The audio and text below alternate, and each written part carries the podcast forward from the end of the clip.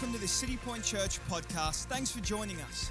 Every day is an opportunity to take hold of, so we hope this message inspires you and builds your faith, that it helps you have more of a God perspective for your day. Enjoy. Thank you, musicians. You guys were sounding amazing this morning. God downloading onto a tablet. He loves his, absolutely loves his dad jokes. Tortures with whole family with them every Father's Day. Anyway, let's get into the Word of God. If you could bring up that very long passage of Scripture on the back of the screen.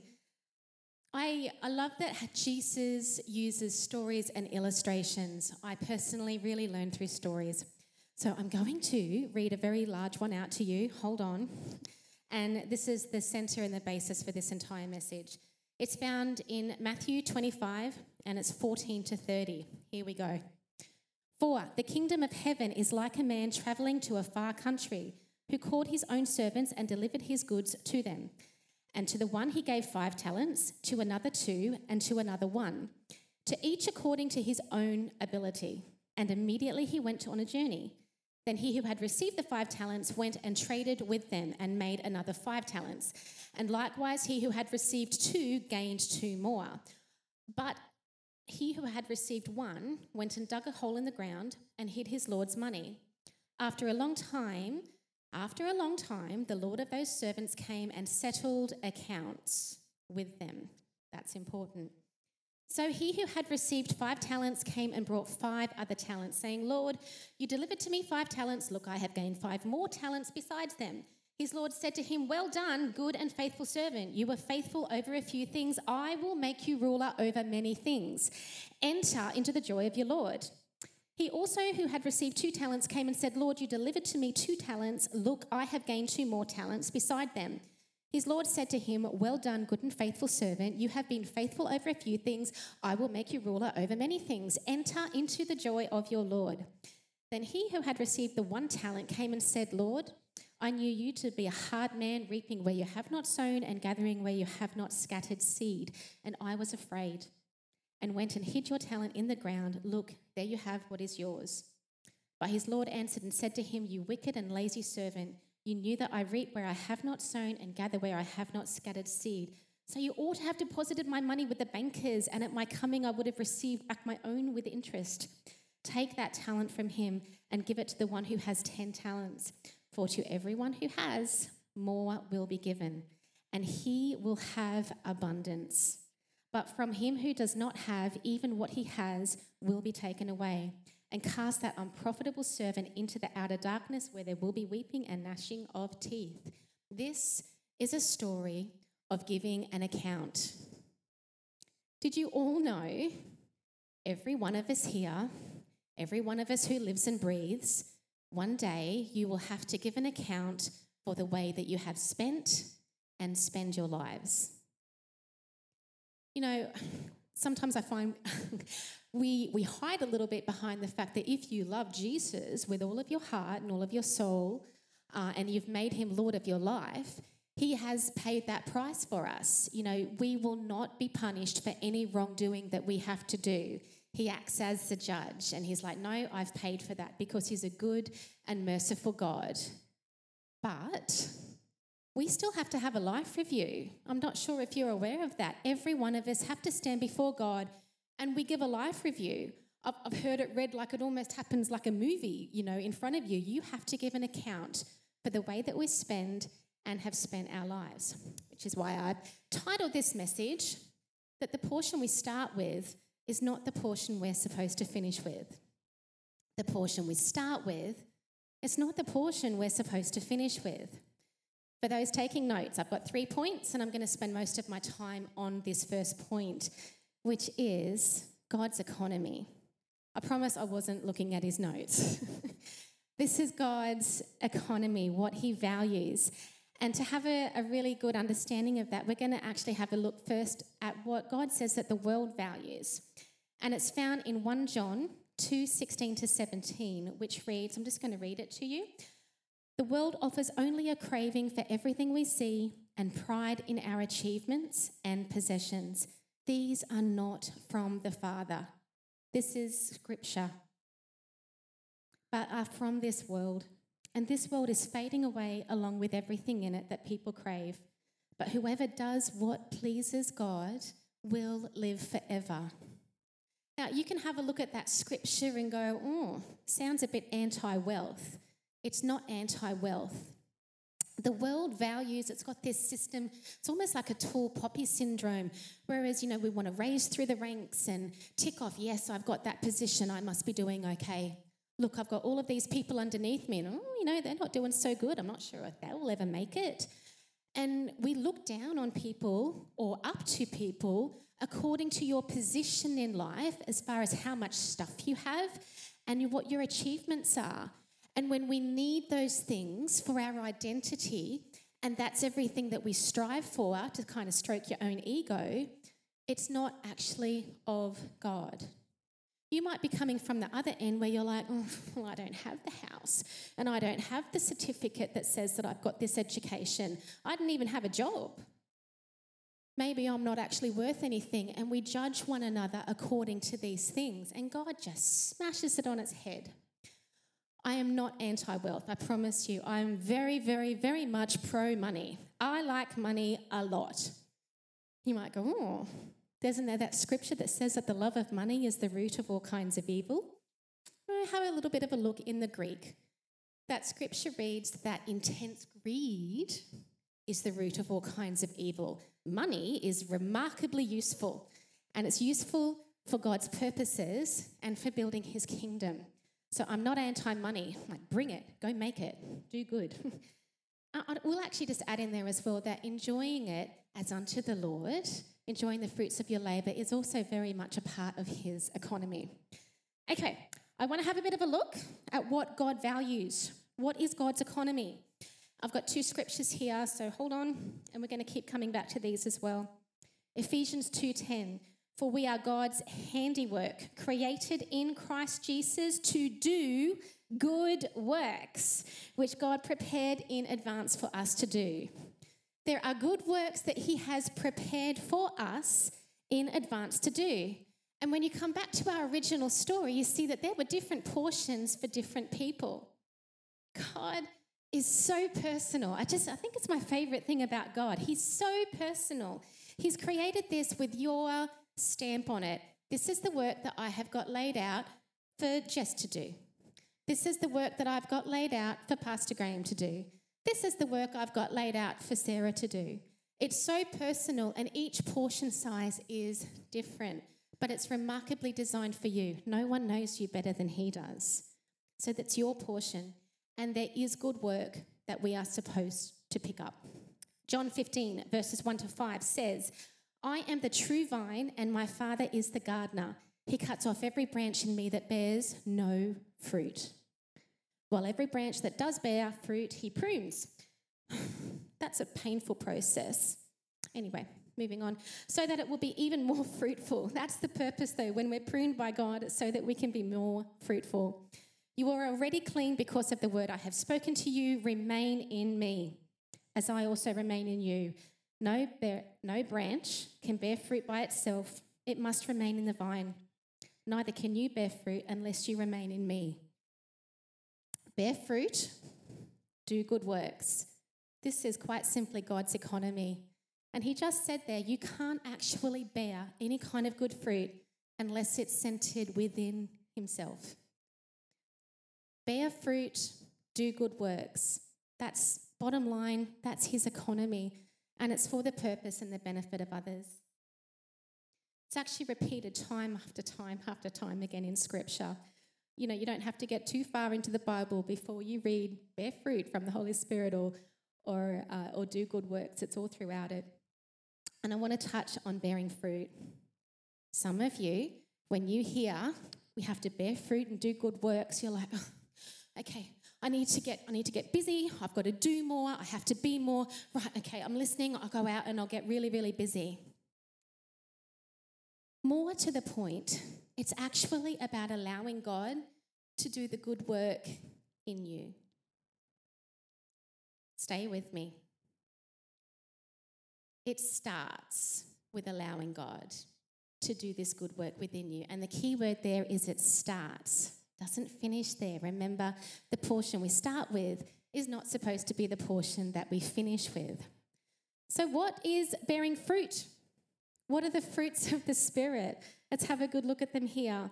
It is, according to Galatians five twenty-two to twenty-three, love, joy, peace, patience, kindness, generosity, faithfulness, gentleness, and self-control. These are his fruits, and the portion that we start with is not supposed to be the portion we finish with. You need to allow God to outwork these things within your life. This is actually well illustrated in Joseph's life. You know, that guy with the lovely coloured coat, favoured by his father amongst his brothers. When you read in Genesis thirty-seven, you've got this seventeen-year-old boy.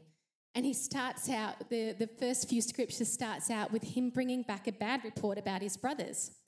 If you go into the Hebrew, it's actually an evil report. And an evil report, though it may have been centred in facts, facts versus truth is a whole other sermon that we're not getting into today. Anyway, so he's brought back this evil report about his brothers. Probably sounds a little bit like, Dad, about his brothers. And so his brothers hate him because he's a favourite. And Joseph gets this dream. God is actually starting to do things within him. Starting to do things within him. Shows him this vision. And Joseph, in a seventeen-year-old boy's body and mind, a little bit immature, thinks, this is great, I'm going to go and tell my brothers who really don't like him. He seems to be a little bit unaware of his surroundings, just in haste and, and that immaturity. Guess what? Guess what? You know, this is what God said. You guys are all going to bow down to me. And it infuriated them. And if he didn't learn from that moment, God shows him another dream and he's like, guys, guys, guess what? I saw it again. Yous are all going to bow down to me. And that time even his dad was like, Joseph, just a bit immature. So God was starting to do a work within him. God had planned good works for him to do, but he had a growth journey to go through. And you pick it up in Genesis forty verses six and you see Joseph in prison. Oh, can I just side note? I don't know why God does most of his best work in a prison experience or a wilderness experience, but he does. Anyway, Joseph's in prison, and the scripture reads that when Joseph came in the next morning, he saw that they were dejected. That's the two people he was in prison with. So he asked Pharaoh's officials who were in custody with him in his master's house, "Why do you look so sad today?" Joseph learnt to see people.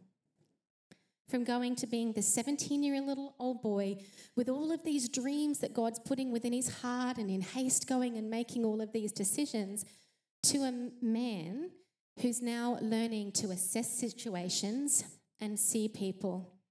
Now, as you go on and you read the story, Joseph had... The, the portion that he started with certainly wasn't the portion that he finished with. He ended up being the wealthiest man, second only to Pharaoh, in that entire time of history. The only reason Pharaoh was so wealthy was actually because of Joseph. And Joseph used his position, his status, and his wealth for God's purposes, for the benefit of others. It saved his entire family. It actually saved all of the, the nation of Israel in its earliest form, which God had, you know, purposes to work out for. It saved all of Egypt at that time. It is interesting that God really does do some of his best work in a prison experience or in a wilderness experience.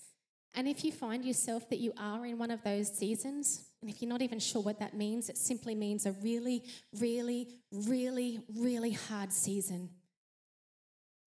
Allow God just to start to do his best work within you. Just surrender to the process. There's purpose in it. Just stand and just remain and allow God to continue that work unto completion. All right. We had a little bit of a look at bearing fruit, and I want to explore, uh, try that again. I would like to explore good works. The best way I can explain this is that the work that God is doing within you, that good work, is outworked. So remember, it's a starting process. Yeah, the Bible actually says give generously. It doesn't say just to give. Anybody can give, but the best kind of a good work is one that comes from a good place. Do you see that? So don't necessarily change the amount that you're giving, but maybe change the heart.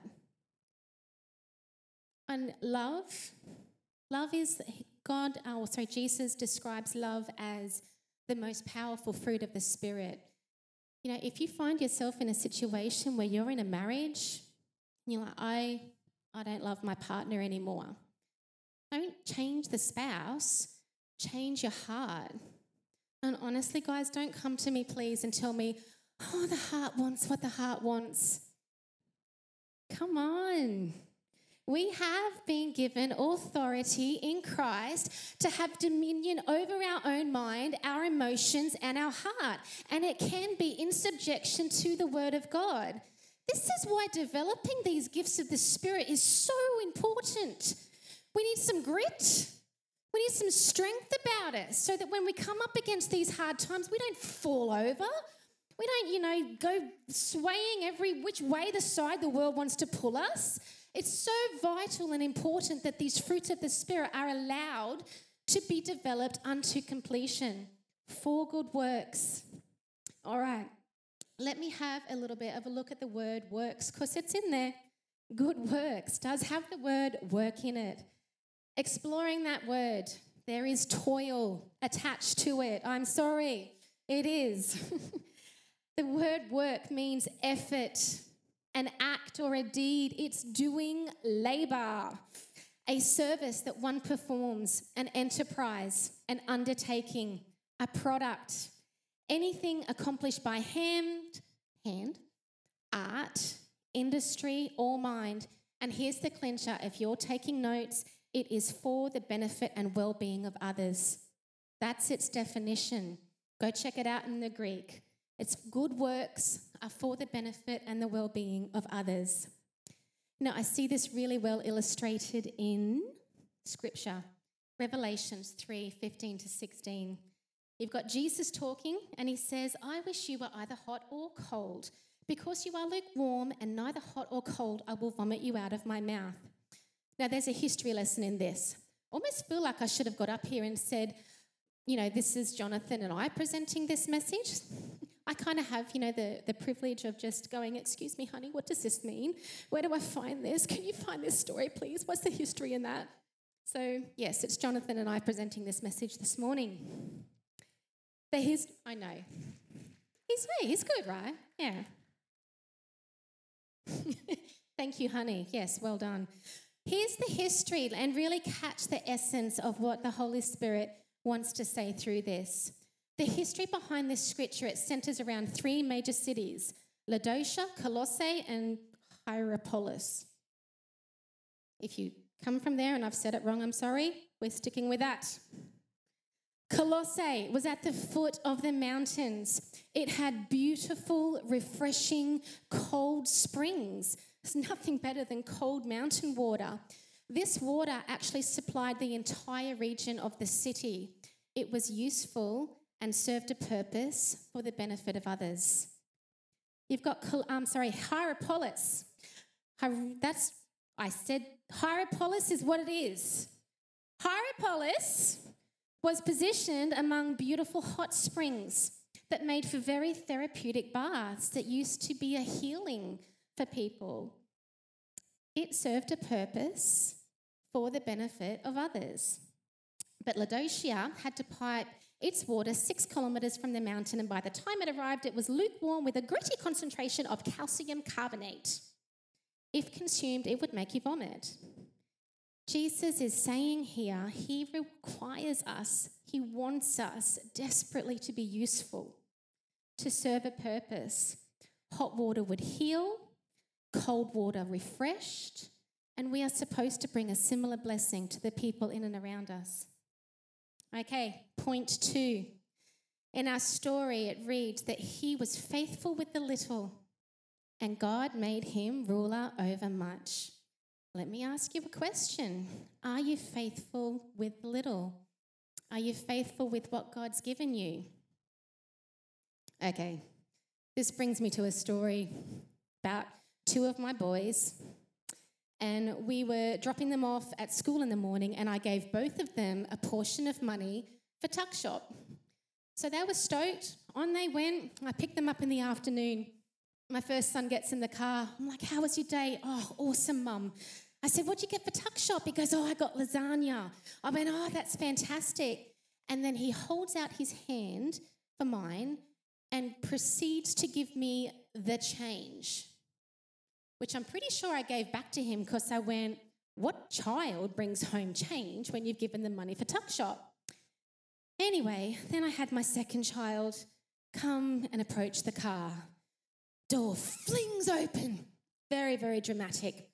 Gets in the car. Mom, I'm starving. I'm so hungry. And we want to go get something to eat right now. I'm starving. I'm like, what happened? Did you lose your money? What, what went on? Mom, it's all your fault. You didn't give me enough money. I'm starving. I went, well, what did you spend it on? Oh, two ice blocks and a soft drink.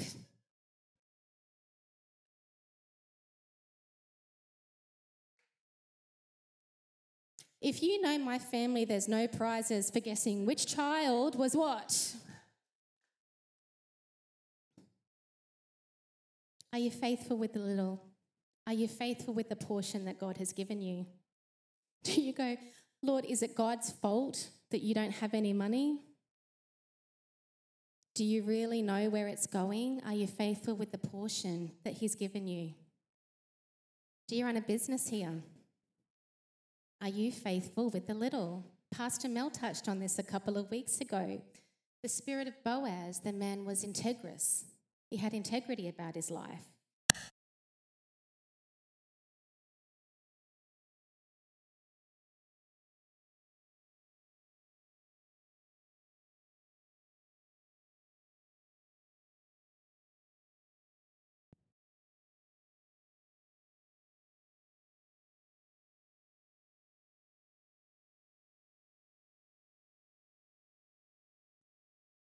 Two.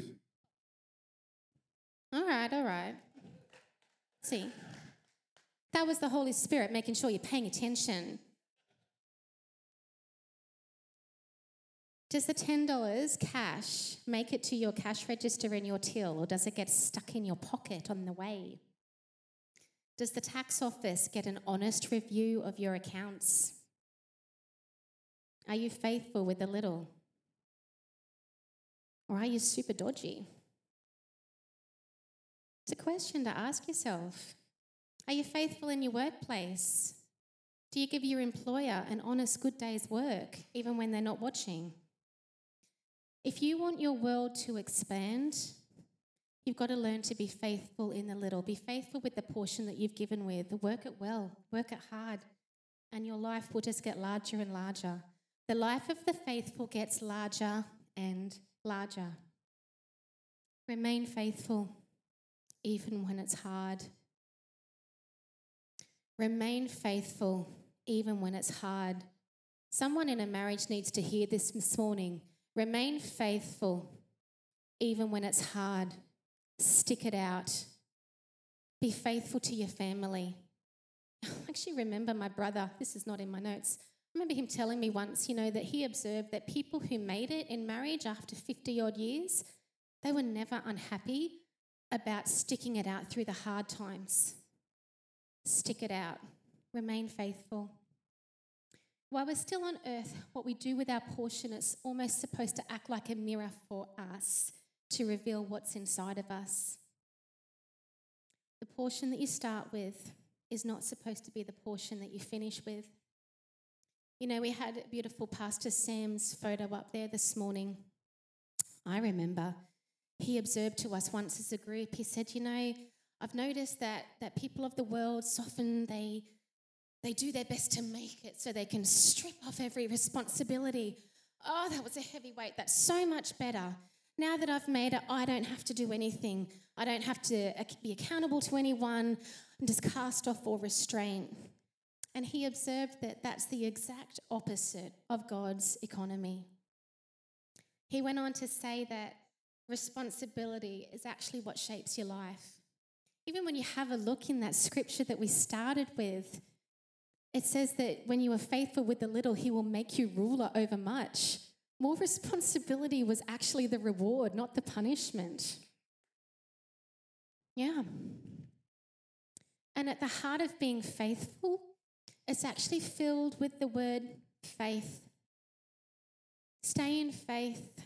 Stay in hope. All right, which kind of brings me to my next point. It's actually the best life. It's the best life. Think about this for a second. I don't understand why anyone would actively choose the opposite of God's fruits. If you've got to go to a birthday party, do you want to take your joyful friend or your one who's like seriously miserable? I know who I'd rather go with. When you go out to dinner, is it nicer to sit with a friend who's generous or someone who's super stingy? You know, you're sitting there eating dessert by yourself because they don't want to spend the extra money, and then they're probably hoping you'll pick up the bill. Ladies, if you've got to go on a long journey, do you want to sit with someone who's at peace and loves their husband? Or do you want to sit with someone who's bitter as about every single thing that their husband has to do or say? I'll be like, I'll catch the bus. Or, you know, you might be in line with someone. Do you want to be in line with someone who's got patience or in line with someone who's impatient?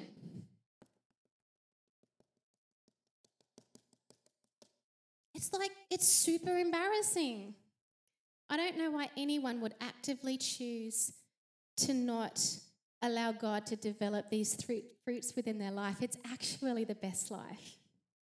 And here's the thing, is that I know I've said that the bearing fruit and good works is for the benefit of others, but his way, this is actually for the benefit of you. Yeah, we sang that song this morning, that he is behind us and beside us and in front of us. We also read the scripture to remain in him. This is not a journey that we were designed to do alone. He is so invested, so for you. He's so, so desperate to see these things develop within you because he knows it's your best life. You know, I remember years ago when I was at the start of my journey, I was determined that the most important thing that I could leave my children was a good inheritance. And so we worked really hard and fell over several times, made lots of mistakes because I'm like, well, that's the most important thing. You have to leave your kids with a good start-up in life. You know, over the course of time, I've actually changed my tune. It's not the most important thing you can leave your kids. My prayer for them is very different these days. I pray that God would strengthen who they are so that when the hard times hit, they're going to have grit. Musicians, can you come, please? It's the most important thing to be strong. It's the most important thing to allow him to work these things within us so that we can outwork his goodness. He's fully invested in you. And if you find that any one of these fruits of the Spirit that you might be lacking in, you know, if you're struggling to love one another, if you're struggling to love people here, I promise you it's like a dangerous prayer. When you say, excuse me, God, I don't, I'm, I'm noticing that I am lacking in love a little bit. Can you please help me to love people like you do and to see them like you do? It's almost like, bam, he's right there already at work. It's like the prayer that really, really, really gets his attention. Fair warning, if you pray for patience, that'll be an interesting week. Look at the heart of the master in that scripture that says, well done, good and faithful servant, now come enter into the joy of the Lord. Don't you know he's your champion? He's behind you. It's like the excited parent, you know, when we're watching our kids and they get up and, and they take their first step. All cameras are on that first step. And when they finally take it, their house is in an uproar. Oh, my gosh, look at them. They took a first step. And then they learn to put their first seatbelt on. Who knows, that's a hero moment in the household. But it's no different for God, you know, starting to see these things outworked in us. Oh, look, they're on the journey. They're taking that first step. They're learning this. They're growing. They grew again. Then they repeated it, and it just continues to grow and grow, and he champions you like that parent at the swimming carnival on the side. Let's go. That's my kid. Look how amazing they are. Remember Job? God was like, how great is he? He's bragging about him to Satan. I'd really rather he not do that with me. But he was so, so invested in you.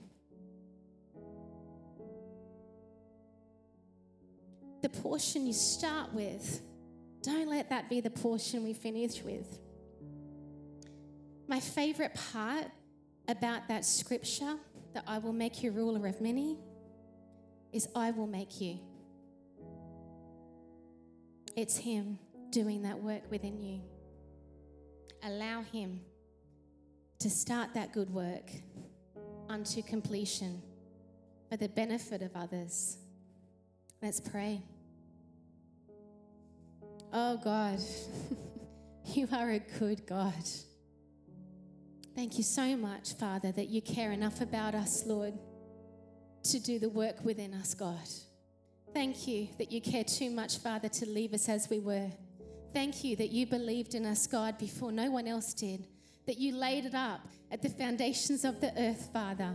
Thank you that you know us more intimately than any other person. Thank you that you do this with us, that you invite us to join you in this. God, we just pray, Lord, that you would help us, God, to outwork your goodness unto completion so that when we see you that day, we will hear from you, well done, good and faithful servant. Amen.